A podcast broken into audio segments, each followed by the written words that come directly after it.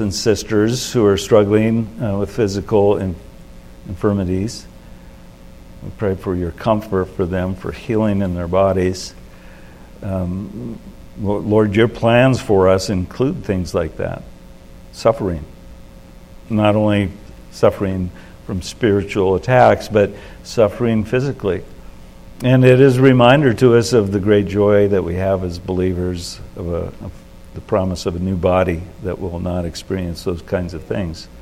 So we look forward to your coming and us receiving those glorified bodies that would be like yours. But we lift up our brothers and sisters during this time while we await your coming.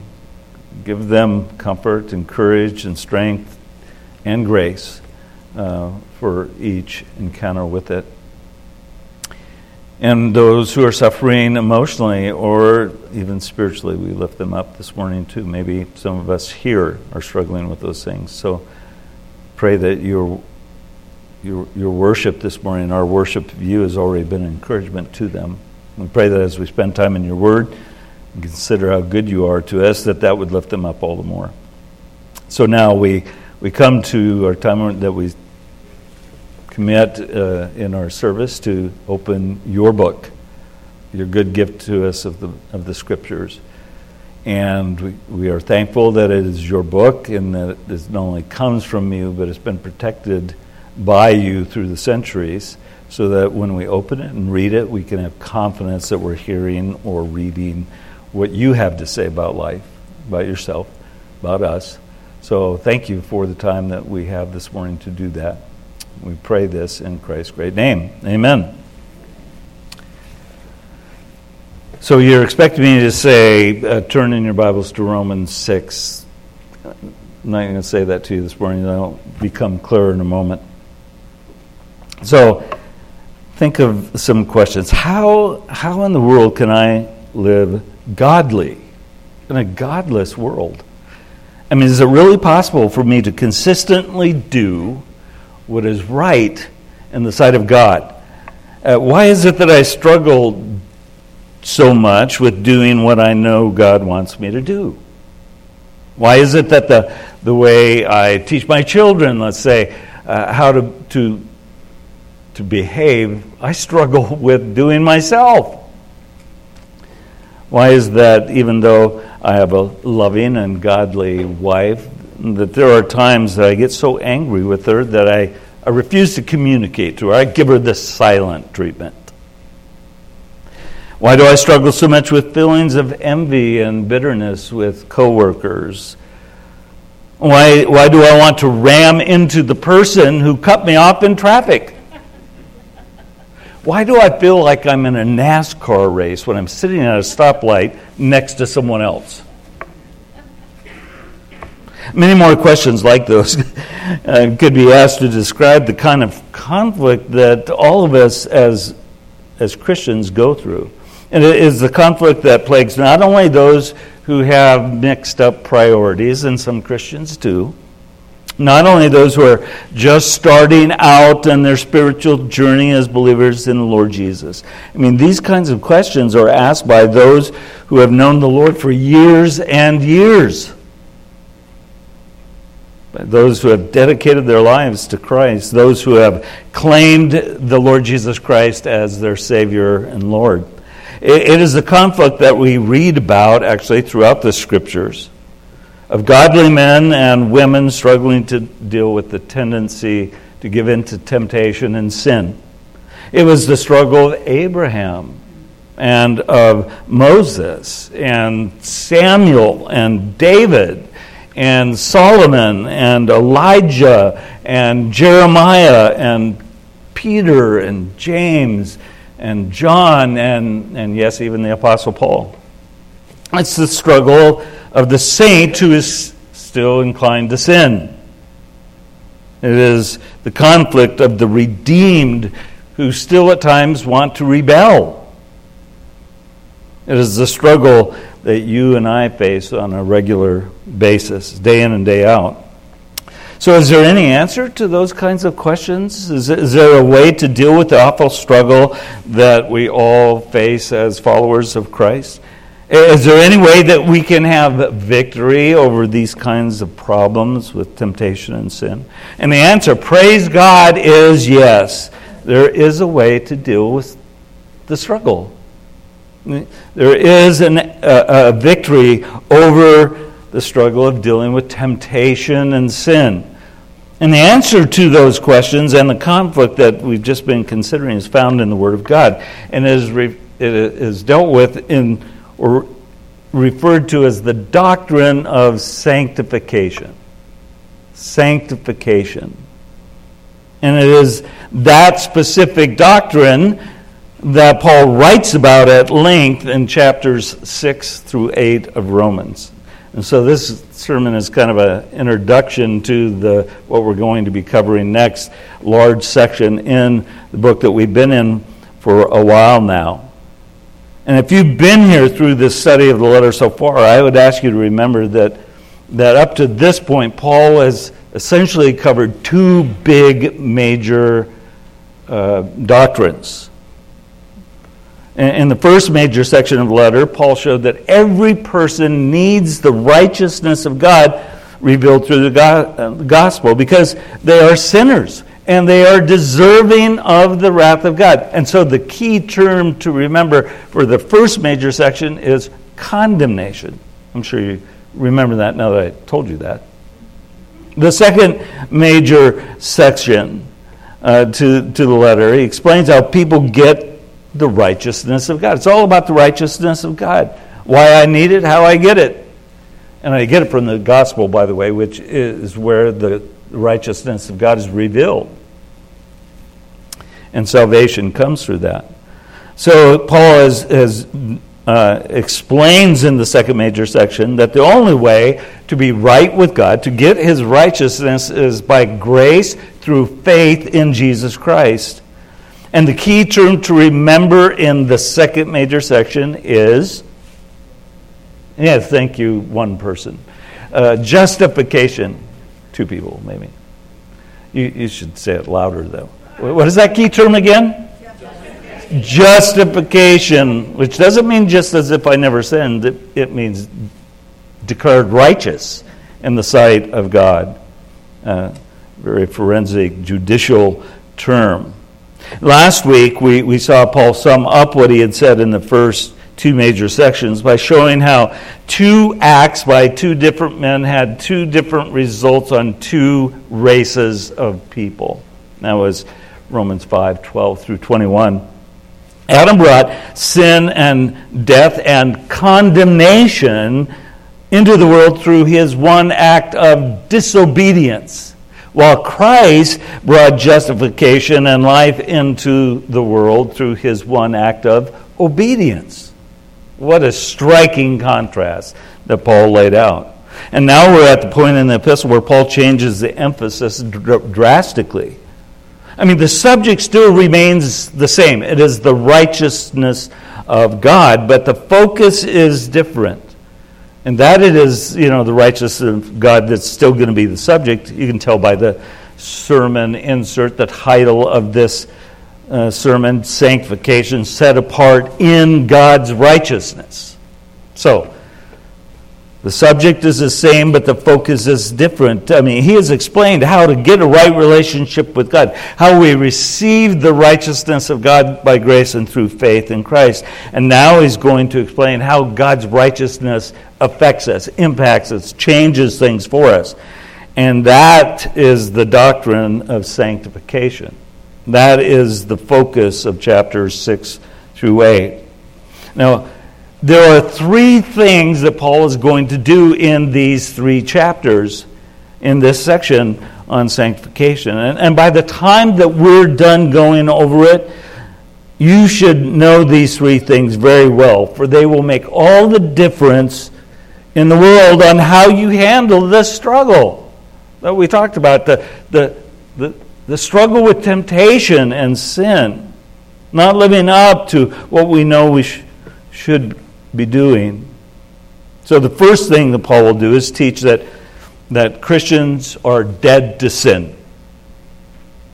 Dead to sin. In Christ, we are dead to sin. That's the message of chapter 6.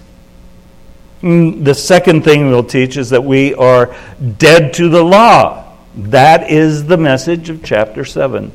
Very, I'm simplifying it, obviously. We'll, we'll spend some time in those chapters, but that's the basic focus. Dead to sin and then dead to the law. And the third thing that he will teach is that we are alive in the Spirit.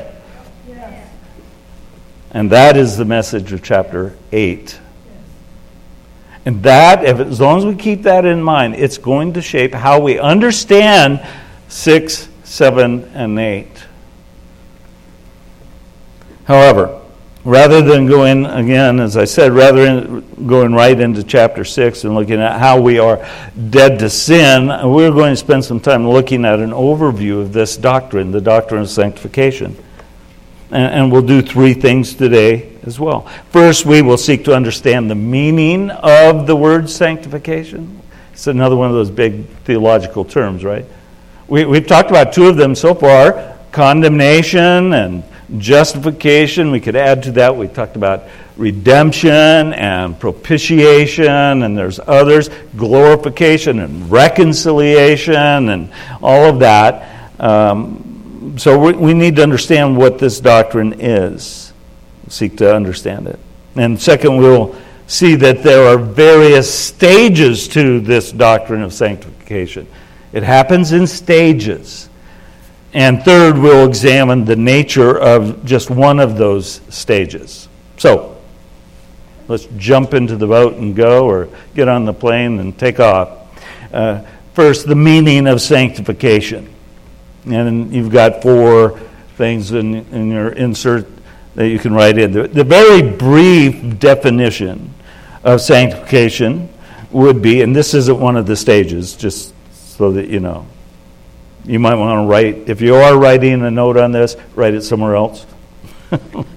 like right before that or something. But a very brief definition of sanctification would be something like this to be set apart for God's possession and for God's use.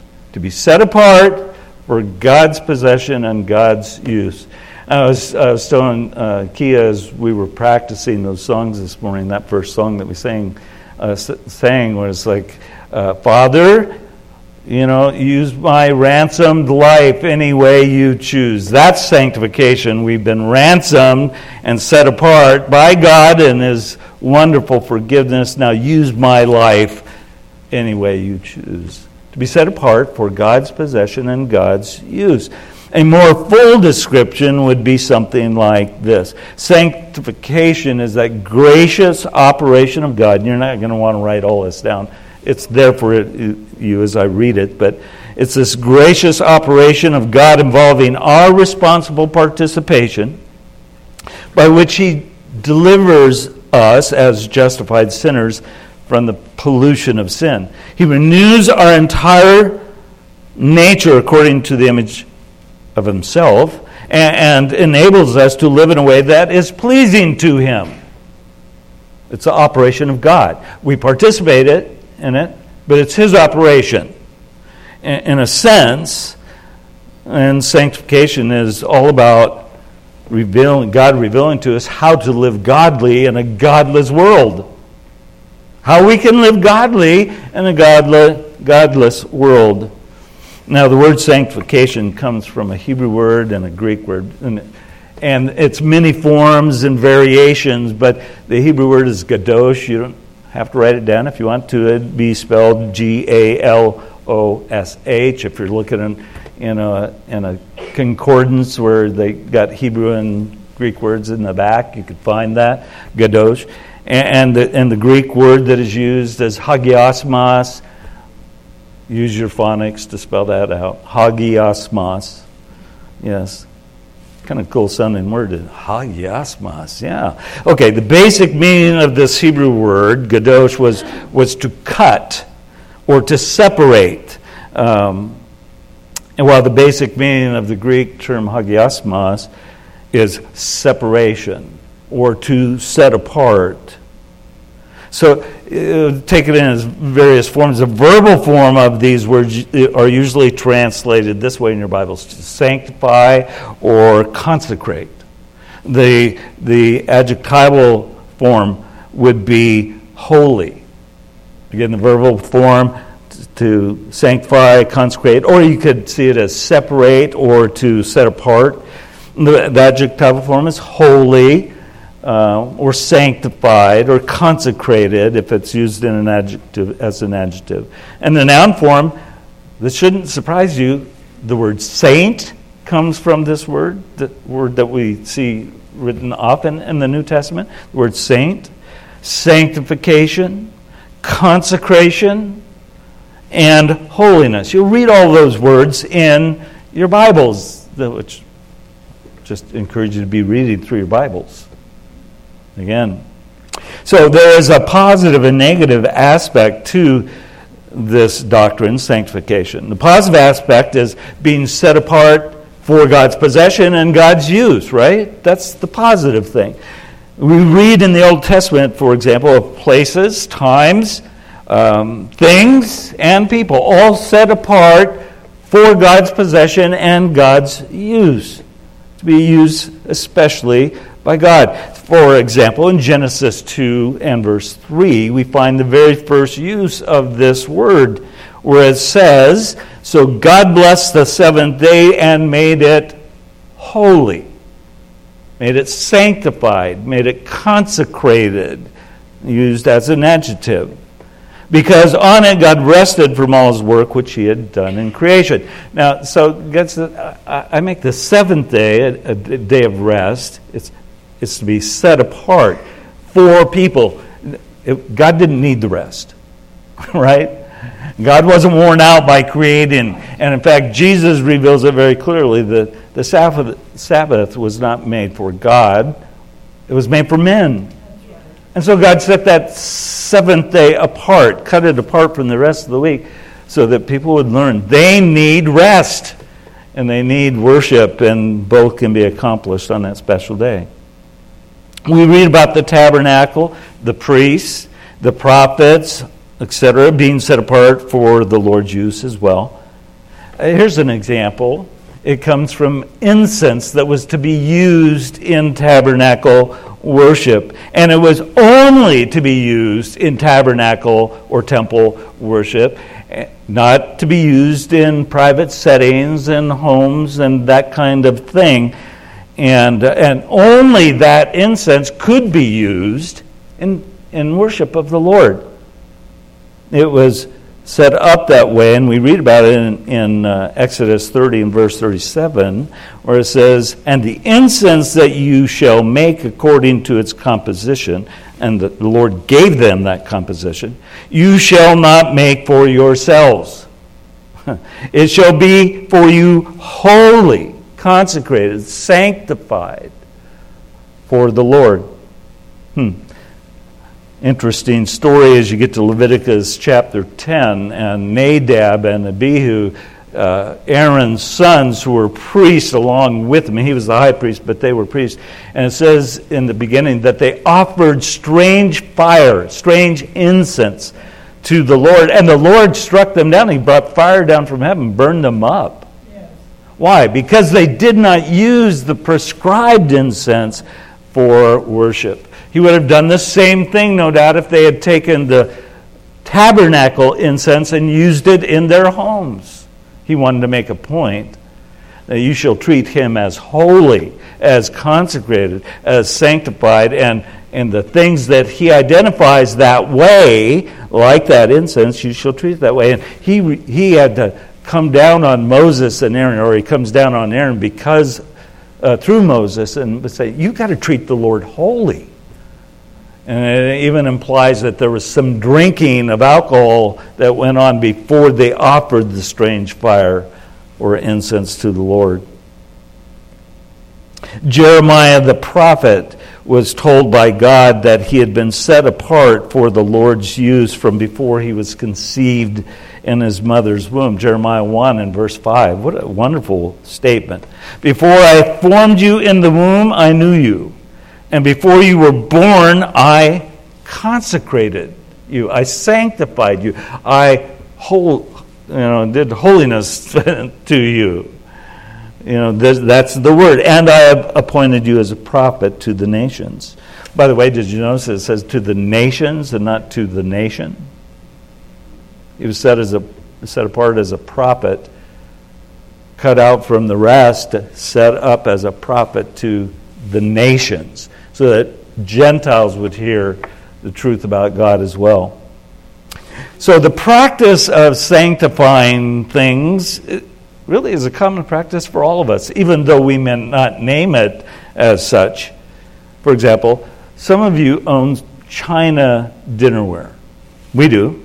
I mean, we have China dinnerware that is only used on special occasions, whether that's Thanksgiving or Christmas. We don't use it for common use. We're not reaching into the cabinet where we have our commonware and accidentally pull out China. It's in a special cabinet. It's set apart. It's sanctified. We don't use it for other occasions. I mean, my wife will use it for that, that kind of occasion, or if she's having a ladies' tea at the house, she'll pull out the china teacups and you know the kind that I can hardly get my finger into the hole, you know. Uh, yeah, it's sanctified dinnerware. Uh, maybe you have that too. Uh, maybe you have a, a special coffee cup. It's your coffee cup. It's your possession for your use. Others do not touch it. And if you saw someone that was staying in your house, like a relative or whatever, and they reach in and they grab your cup, you, oh, no, no, no. You can have any other cup in the, you know, mug in the cabinet. You can't have that. That's mine, and it's for my use. It's sanctified. Yeah. We used to have a soup ladle, which was set apart for specific use. At the time, we had a cat. And this particular soup ladle was used for cleaning out the late litter box, scooping out the stuff, you know. And I guarantee you we only used it for that, not for anything else. We didn't use it when we had people over for soup. No. It was sanctified. Right? It was sanctified, set apart. And I'm sure, I'm absolutely positive that everyone here has a sanctified item your toothbrush. Your toothbrush is your possession for your use. You would not consider sharing it with other people, not even your spouse, and especially not your children. Yeah. It's just terrible to think about. After all, I mean, this toothbrush is sanctified, it's consecrated right? It's your possession to be used for your use only. So, regarding the biblical aspect of sanctification, it involves something. Uh, it involves something or some time or someone being set apart from that which is impure, unholy, or common. Common. Uh, and, and it's consecrated or set apart for that to that which is pure and holy and, let's say it, special. Special. In Ephesians 5, for example, 26 and 27, where Paul is giving some commands uh, to husbands and wives, how they are to treat one another, their responsibilities. We read there uh, that it, says that the Lord sanctifies the church by, the cleanse, by cleansing her with the wa- washing of the water of the word, so that he might present her to himself in splendor without spot or wrinkle or any such thing, that she would be holy. There's that word sanctified, consecrated, and without blemish. So the Lord cleanses his church to make her holy, sanctified. And that's really the responsibility of the husband in that passage, too, to watch over his wife that she be sanctified. Uh, similarly, we read in 2 Timothy chapter 2 and verses 20 and 21 these words. Isn't Johnny on the spot with those verses? I can't get it out before he gets it up.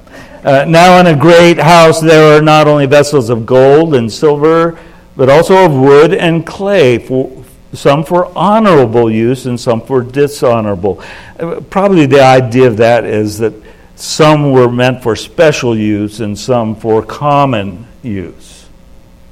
But he's, he's, he's using it as a metaphor to describe uh, the Christian life and, uh, or the church, and so he uses the word honorable and dishonorable because that's more fitting for that. And he goes on, and he says, Therefore, if anyone cleanses himself from what is dishonorable, he will be a vessel for honorable use, set apart as holy, sanctified, consecrated, useful, useful, right?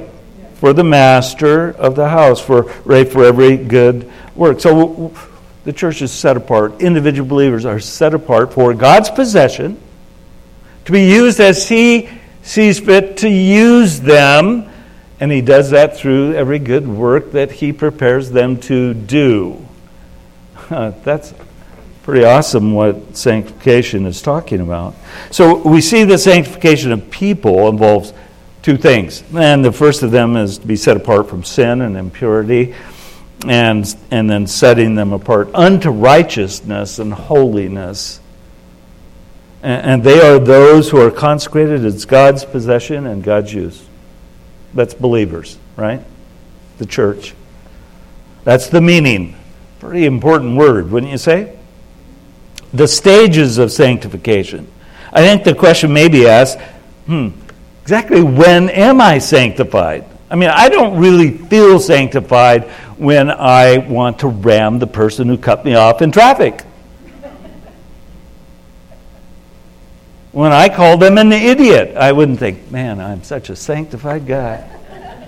I, you know, I, I, I don't feel sanctified at those times. Does that mean that I'm not sanctified? at least at that point? Or am I only sanctified when I'm living in righteousness, feeling sanctified? Well, those questions and others like them are answered by understanding that the Scripture speaks of sanctification happening in stages, in development, in a process. So let's see what those stages are. Now we're to your four things here. The, number one, now, you can write in one of three different phrases. I'm, I'm just going to use one pre birth sanctification. But you could write down pre existent sanctification or pre conversion sanctification. And, and the scriptures mention what we would refer to as that in several different passages. By the way, as I go, and I'm going to give a lot, a lot of verses here, it's not extensive. It's not all of them. I'm giving you a sampling of the verses that would demonstrate this. So, pre conversion, pre birth, pre existent, really, taking us all the way back before God created anything. Jeremiah 1 5 says, uh, I already read it to you before, before I formed you in the womb, I knew you. And before you were born, I consecrated you. Pre birth, right? Pre birth before he was even uh, you know, conceived in the womb, he was already consecrated by God and appointed to be a prophet to the nations. Similarly, in Galatians 1, verses 15 and 16, Paul writes, But when he who had set me apart, there's that same word, sanctified me uh, uh, before I was born, and who called me by his grace was pleased to reveal his son to me in order that I might preach him among the Gentiles. So similar to what Jeremiah was said of Jeremiah.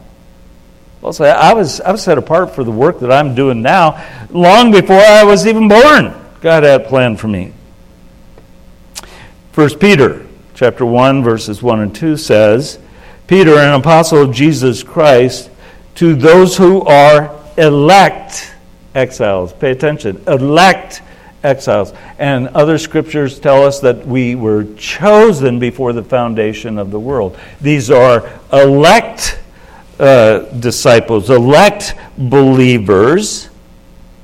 Of the, he says of the dispersion, uh, it was the Jewish Christians who were spread about the Roman Empire in Pontus, Galatia, Cappadocia, Asia, and Bithynia, according to the foreknowledge of God the Father according to his foreknowledge. That means pre existent, right? Foreknowledge of God the Father in the sanctification, our word, of the Spirit.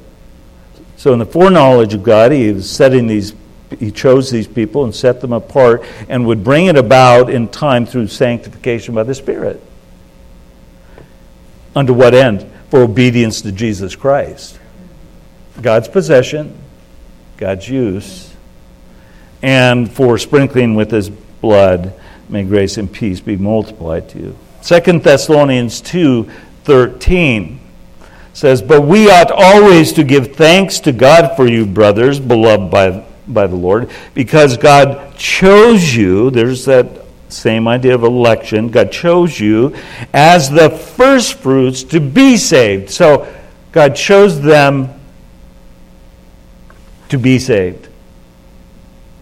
Right? God chose them to be saved. Before they ever believed, they were already chosen by God to be believers, pre birth, pre conversion, and, and that happened through the sanctification by the Spirit and belief in the truth. So, in time, it happens, they became sanctified because God had chosen them ahead of time.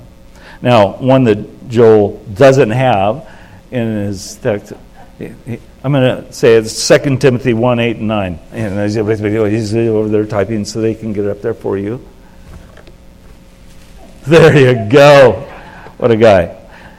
Therefore, do not be ashamed of the testimony about our Lord, nor of me as prisoner, but share in suffering for the gospel by the power of God, who saved us and called us, that's it, chosen, called, called us to a holy calling. Now, some of your translations are going to have with a holy calling, but it is not describing uh, God's call as being holy, but it is describing to what we were called.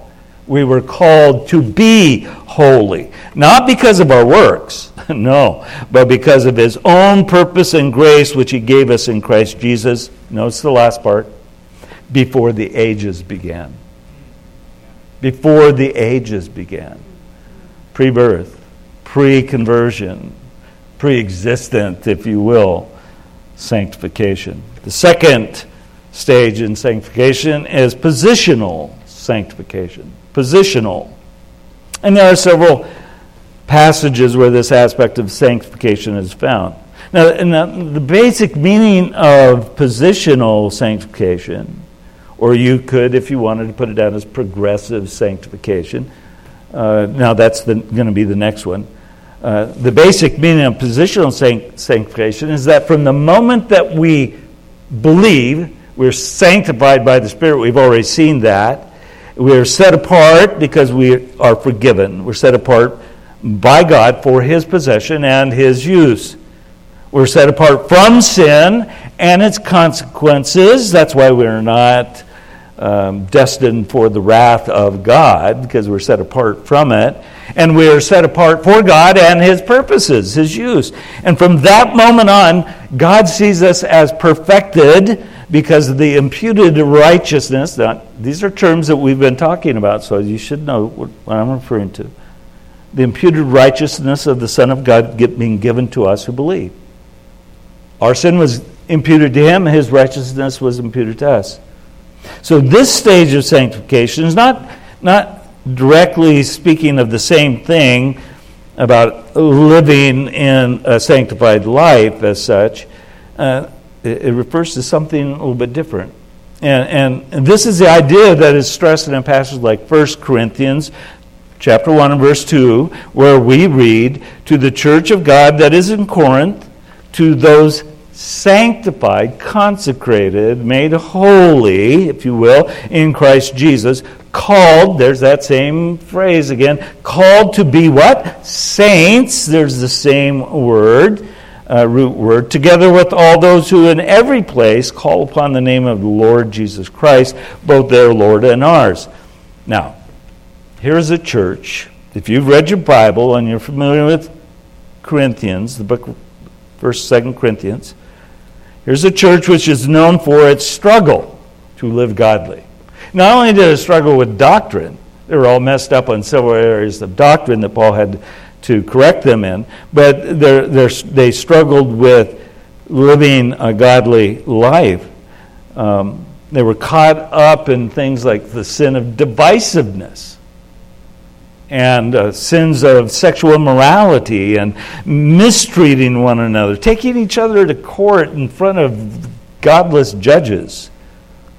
And they were also caught up in the abuse of spiritual gifts, a wonderful thing that God gives His people, spiritual gifts. And they were abusing those gifts. And they were dishonoring the Lord's Supper, 1 Corinthians 11. You're not even having the Lord's Supper. You're so misusing that special time, he says. So, how in the world could they be sanctified in Christ Jesus? How could they be called saints? Well, it's because of positional sanctification. And, and, and that Paul's uh, uh, uh, speaking of this is, is clear when you get to 1 Corinthians 6, verses 9 through 11. And he, he emphasizes this positional sanctification, makes the difference. He, he, he writes, Or do you not know that the unrighteous will not inherit the kingdom of God? Do not be deceived, neither the sexually immoral, nor idolaters, nor adulterers, nor men who practice homosexuality, nor thieves, nor the greedy, nor drunkards, nor revilers, nor swindlers will inherit the kingdom of God. And some people might think, well, if that's the case, no one's going to heaven. No one's going to inherit the kingdom of God. Because that's a pretty long list, isn't it? of course, we're not sexually immoral, but I've gotten drunk before in my life, or I've, you know, I've stolen something from someone, or, you know, I, I've broken, well, all of those Ten Commandment things, you know. I mean, I guess, how's anyone going to get in there? And then he says beautifully, and such were some of you.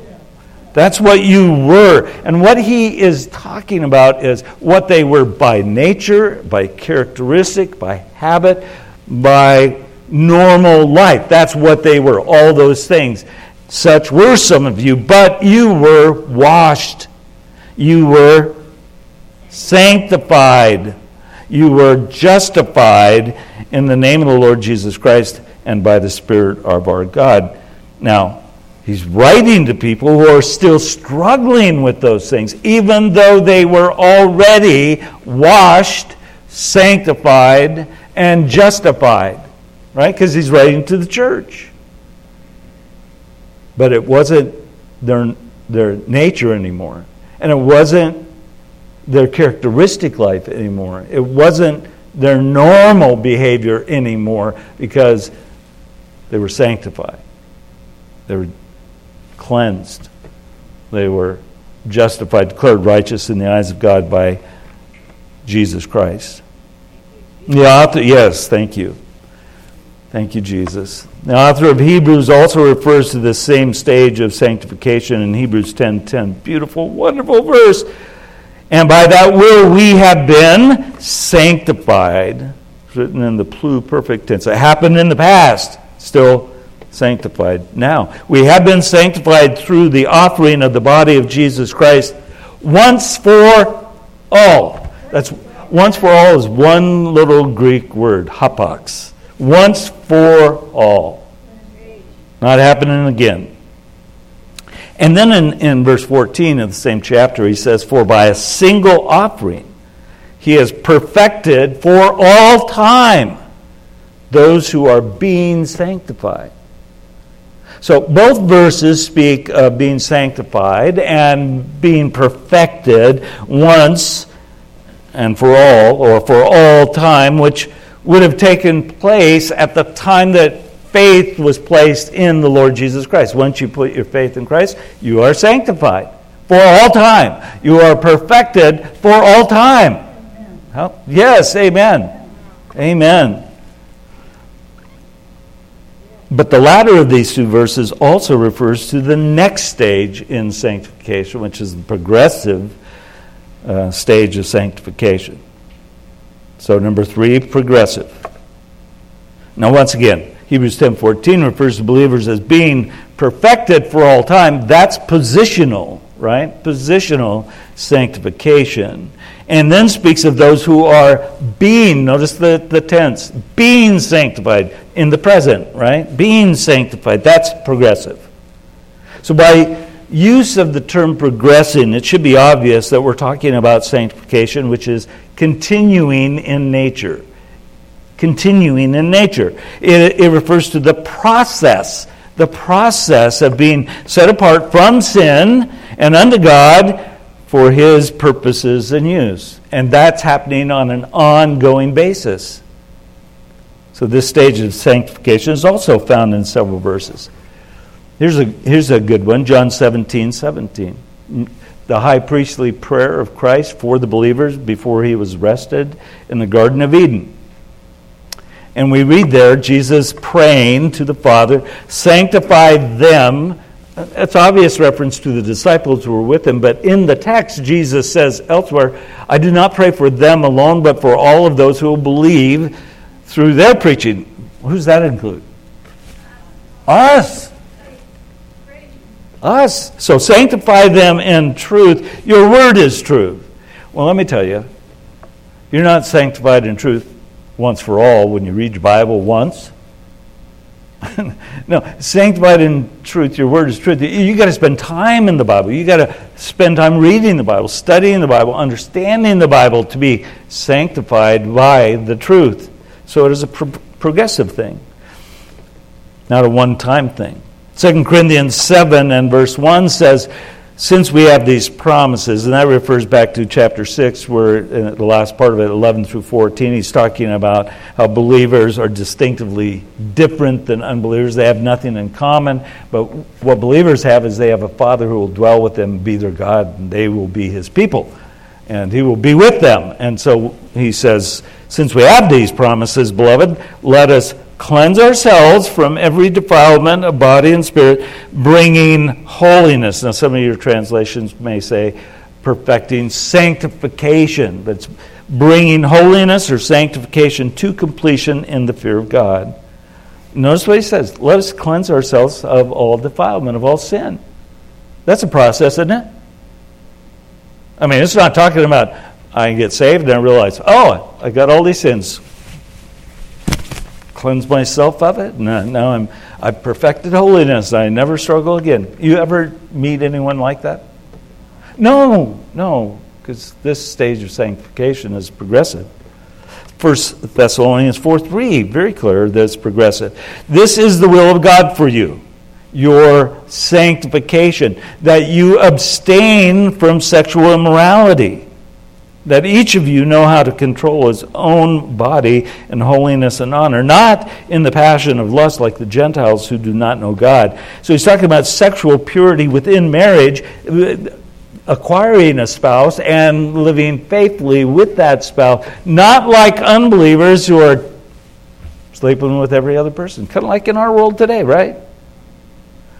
He says, This is your sanctification. And he doesn't mean abstain once, right? He means keep on abstaining. Keep on living faithfully. Keep loving each other as you should. Honor your spouse and honor the Lord. Don't be living like an unbeliever in, in this matter. 1 Peter chapter 1 verses 13 through 15. Therefore, preparing your minds for action and being sober minded, set your hope fully on the grace that will be brought to you at the revelation of Jesus Christ. Looking for his return, in other words. As obedient children, do not be conformed to the passions of your former ignorance. As an unbeliever, right? As he who called you is holy, you also be holy in all your conduct. Is that progressive? Yes. Because he's talking about girding our minds for action. That's an ongoing thing. Being sober minded, that's an ongoing thing. Keeping our hope fixed on the right thing, that's an ongoing thing. And being like Him in our conduct, well, that's obviously an ongoing thing. It's progressive in nature. The last, the fourth one is prospective sanctification. Prospective sanctification. And this stage of sanctification refers to the time when we will not only be perfected in the eyes of God because of imputed righteousness, but we will be perfected or perfectly sanctified in our practice, in our conduct. It is a time that when we will receive our glorified bodies and be just like our Lord, as John wrote about in 1 John 3, right now we are the children of God. It does not yet appear what we shall be, but we know that when He will appear, we'll be like Him. And that means we will be completely sanctified. And then John goes on to write, because that's true, be holy now. Be living a holy life the best you can until He comes. Because everyone who has this hope purifies himself as He is pure, he writes. It is the time when Christ will transform our lowly body to be like his glorious body by the power that enables him to subject all things to himself. That's Philippians 3:21. Or this stage refers also to what is written about in 1 Thessalonians 5:23 and 24. Now may the God of peace himself sanctify you completely. Right? Not partially, completely. And may your whole spirit and soul and body be kept blameless at the coming of our Lord Jesus Christ. He who calls you is faithful. He will do it. He will surely do it. Amen. He will bring you to complete sanctification. Isn't our sanctification great? it is. Consider, uh, again, our primary sanctification that from eternity we're chosen by God to be sanctified or set apart by the Spirit for God's possession and God's use. That's pretty awesome in and of itself. Before God said that let there be light, Genesis 1 verse 3, I believe, He had plans and purposes to use us for His glory. Before there was any stuff, you know, because he created the stuff and then he formed the stuff. Before there was any stuff, God was already thinking of you to be used for his glory. Wow.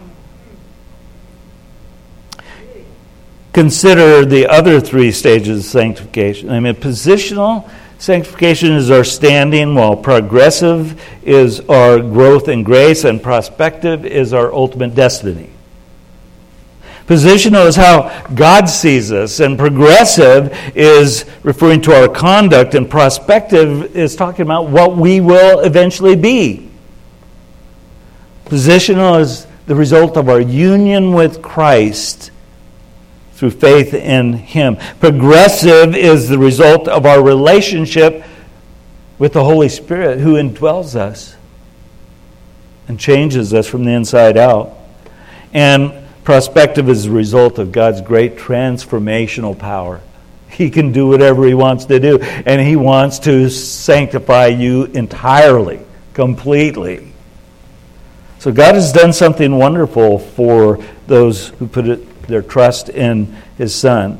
I mean, before time began, He chose, He chose that He would set apart people for His possession and His use. And from the moment we placed our faith in Christ Jesus, we were set apart and He sees us as perfected. And in our daily living, He is actively working in us to set us apart from sin's power and make us more like His Son. And finally, in the coming day, we'll be changed in a moment, in the twinkling of an eye, and will actually and practically be just like our Savior. That's just wonderful. Okay three minutes. I can't do it in three minutes, but we'll, we'll run through this last part real quick. The nature of progressive sanctification. Now, what I'm going to share with you, I want to, I give you a list of some things to meditate on over the coming weeks that we'll cover in this major section of the letter.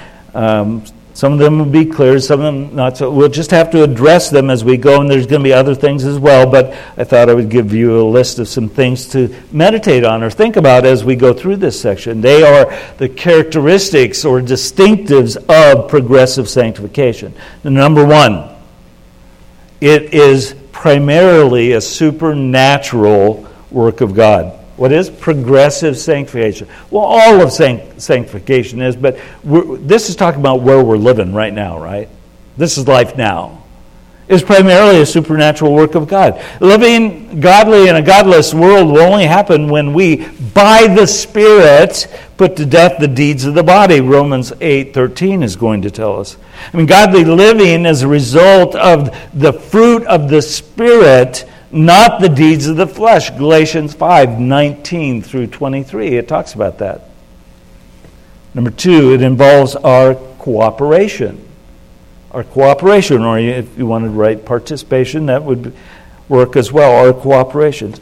And the point is this all the commands and exhortations in the scriptures would be meaningless if God were simply going to do it for us. Right? You wouldn't need all the commands that are there. The exhortations, you wouldn't, you wouldn't need them either. We must be willing to participate and cooperate with God, or we will not see progressive sanctification taking place in our life. It's just that simple. We have to cooperate with God. It's mainly His supernatural work in and through us, but it is our participation that actually kicks it into gear. Number three, it includes a negative and a positive aspect. So, negatively, we must put to death the the deeds of the body, the works of the flesh, and we do that by the Spirit, as I've already mentioned.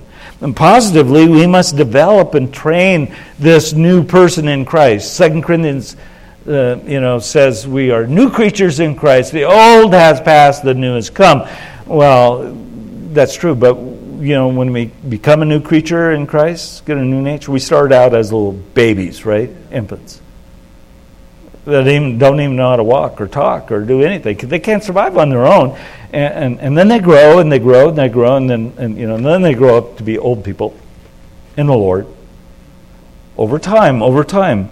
So this is, you know, progressive. We, we have to develop and train. It's like Paul said in, in Timothy, he wrote, and he says, bodily exercise is profitable for a little, but godliness, exercise, godly exercise is profitable for all things for it bears promise not only in this life, but the life which is coming. Number four, it impacts every part of us body, soul, and spirit. I've already read 1 Thessalonians 5.23, but I'll read it again.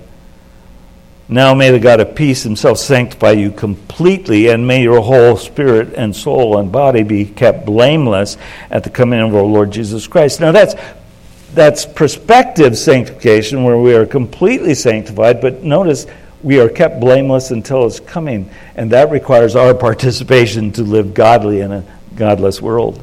And then 2 Corinthians 7 1, I've already read as well, but it, fits this point. Since we have these promises, beloved, let us cleanse ourselves. Let's cleanse ourselves. Let us cleanse ourselves. We have to participate in this from every defilement of body and spirit, bringing holiness to completion in the fear of God. So in 1 Thessalonians 5 23, it, it, it, Paul refers to us as tripart beings body, physical, soul, animated principle of life, and spirit, that which has relationship with God as believers, or a dead spirit if you don't know the Lord in, in 2 Corinthians 7 1, he refers to us as two part beings body and uh, soul. Body being the material, and the soul or the spirit being immaterial. Uh, is he, is he confused? Is he wrong? No, no. Both are true. We are both material and spiritual people, and we are three parts. We do have a body, and we do have a spirit, and if we didn't have a soul, we wouldn't be breathing. We wouldn't be doing the bad things we shouldn't do and doing the good things that we should do because we'd not be living. We didn't have a living soul. Number five, it's a gradual and lengthy process. It's not complicated uh, uh, to see this. It's, a, it's not accomplished in one act of surrender, as some people have tried to convince others of. You know, you dedicate your life to the Lord and then you don't ever have a problem with sin. And there are some books, very popular books, that were teaching that. It's, it's just not true that it happens in one moment where we, we really get all the sanctification we need. There are not three easy steps to living godly. It's not that way. It's a day by day, moment by moment process of surrendering to the Lord and following the leading of the Spirit. And then, sixth, it involves several means. Now, this is kind of a long one. You can write it out if you'd like. Several means faith in God, right? Faith in God, the Word of God, prayer, and fellowship and worship with other believers. Progressive sanctification requires that. It, it, those means faith in God. You've got to believe in God. You have to trust in God. I don't mean believe unto forgiveness. I mean, you have to believe in God every day, every moment of your life. And, and you, you need the Word of God so desperately because that's the only way you know how to live godly. Prayer, that's how you stay, you talk to God about this stuff. And fellowship and worship with other believers is a necessity as well. We were not, not designed to be by ourselves, isolated from others. The old phrase, no man is an island. Well, of course, a man is not an island anyway. Uh, but, Uh, you know, that statement is really the, the, what we're talking about. No one was created to live an isolated life. I can do it all on my own. All I need is my Bible and the Holy Spirit, and, and I can get out in the wilderness and live that special life. God didn't create you for that. He created you to be in community with other people whether that's small or large, doesn't matter. He creates us for community. So, whew, the flight is over. The, the, the plane just touched down. We're taxiing over to the jetway. In a moment, you're going to walk through the jet, jetway and you go into the terminal and you're going to say, You know, I'm hungry. I think I'll eat before I go home. And you're going to do that. You're going to leave this room and you're going to go over this side and eat a meal and enjoy some fellowship before you go home. But I have a, a few more, just a few more thoughts before we, we're taxiing. We haven't got to the jetway yet. Okay, just this is progressive sanctification that we're talking about. Our, our living godly in a godless world, and I want to just compare it briefly to climbing a mountain. Uh, and it takes four things. It takes number one, faith. It takes faith. I've already mentioned that. It takes faith in God. Well, you know, if you're climbing a mountain, you better believe that you can climb the mountain. If you don't believe that you can climb the mountain, don't. It's foolishness, right? It takes faith. I can do it. I'm the little engine that could. I can do it. I can climb that mountain. Well, so is progressive sanctification. It requires a belief that God will continue his good work until the process is complete. You'll be thinking Philippians 4, I mean 1 and verse 6, being confident of this very thing that he who began a good work in you will complete it until the day of Christ. Secondly, it takes effort. I think you, you should know that.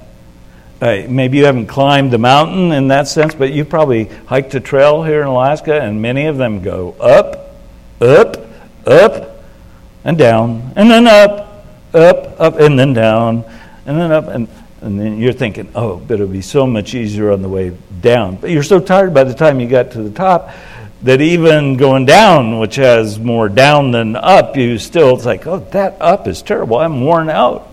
It takes effort to climb a mountain. It, it, it involves great difficulty. So, godly living is not for the weak or lazy. I mean, progressive sanctification, it takes effort. That's why you have to train. That's why you have to, you know, uh, work out spiritually. And uh, number three, it takes time. I've already mentioned that before. It just won't happen as quickly as we had hoped. And to climb a mountain, it takes time, doesn't it? I mean, it does. It depends on the mountain you're climbing, but any mountain you could climb uh, flat top, and it'll take some time to do that. Now, if you go to Denali, it's really going to take some time. And, and you know, you got to climb up ways, and then you got to go to base camp, back to base camp. And then you go up a little bit further, and you acclimate, and then you got to go down again. And then you got to go up further and acclimate, and then you got to go down again. You got to keep on going up and down, acclimating to the lack of oxygen that uh, is there as you climb up. I mean, it takes time it takes time. I was thinking of Laren as he shared that information with us from his climb. So I think that's true with progressive sanctification. We, we want it to happen quick. But it just doesn't happen as quickly as we want it sometimes, as quickly as we'd hope. And that doesn't mean we should give up, it means that we should understand it, it takes time. And then lastly, it takes a team. It takes a team. It requires staying connected with others. I was thinking of mountain climbing. It's like uh, often, most often, people are climbing with other climbers, right?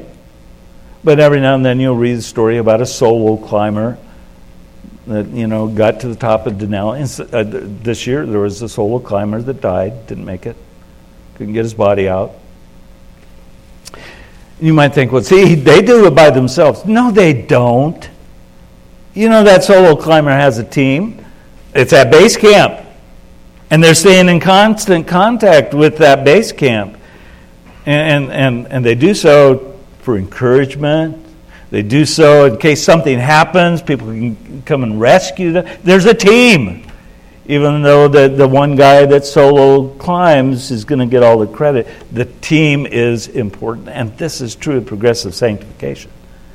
We need the team. By the way, we are the team. We need each other for encouragement and to be rescued at times. We need each other. We're not to climb this mountain on our own. I mean, the Lord is with us, yes. The Holy Spirit lives in us, yes. But God created us to do this as a team. So let's be a team and help one another, all to the glory of God. Oh, Father, we thank you for the doctrine of sanctification. What beautiful truth. That the believing in the gospel sets us apart as your possession and for your use is your gracious operation working in us. Yes, we cooperate, but it's really your work of setting us apart from the penalty and the power and eventually the very presence of sin in our life. We rejoice in your goodness to us, this wonderful element of the doctrine of salvation. Thank you for it. And help us, Lord, as we continue in in weeks ahead to go through this section of the letter to the, to the Romans so that we can understand it and we can live godly in a godless world. Thank you for the food that we're going to eat and the fellowship we'll enjoy there. Fill our hearts with joy as we consider what you've done for us and what you've given to us, not only in salvation, but with one another. Praise your holy name. Amen.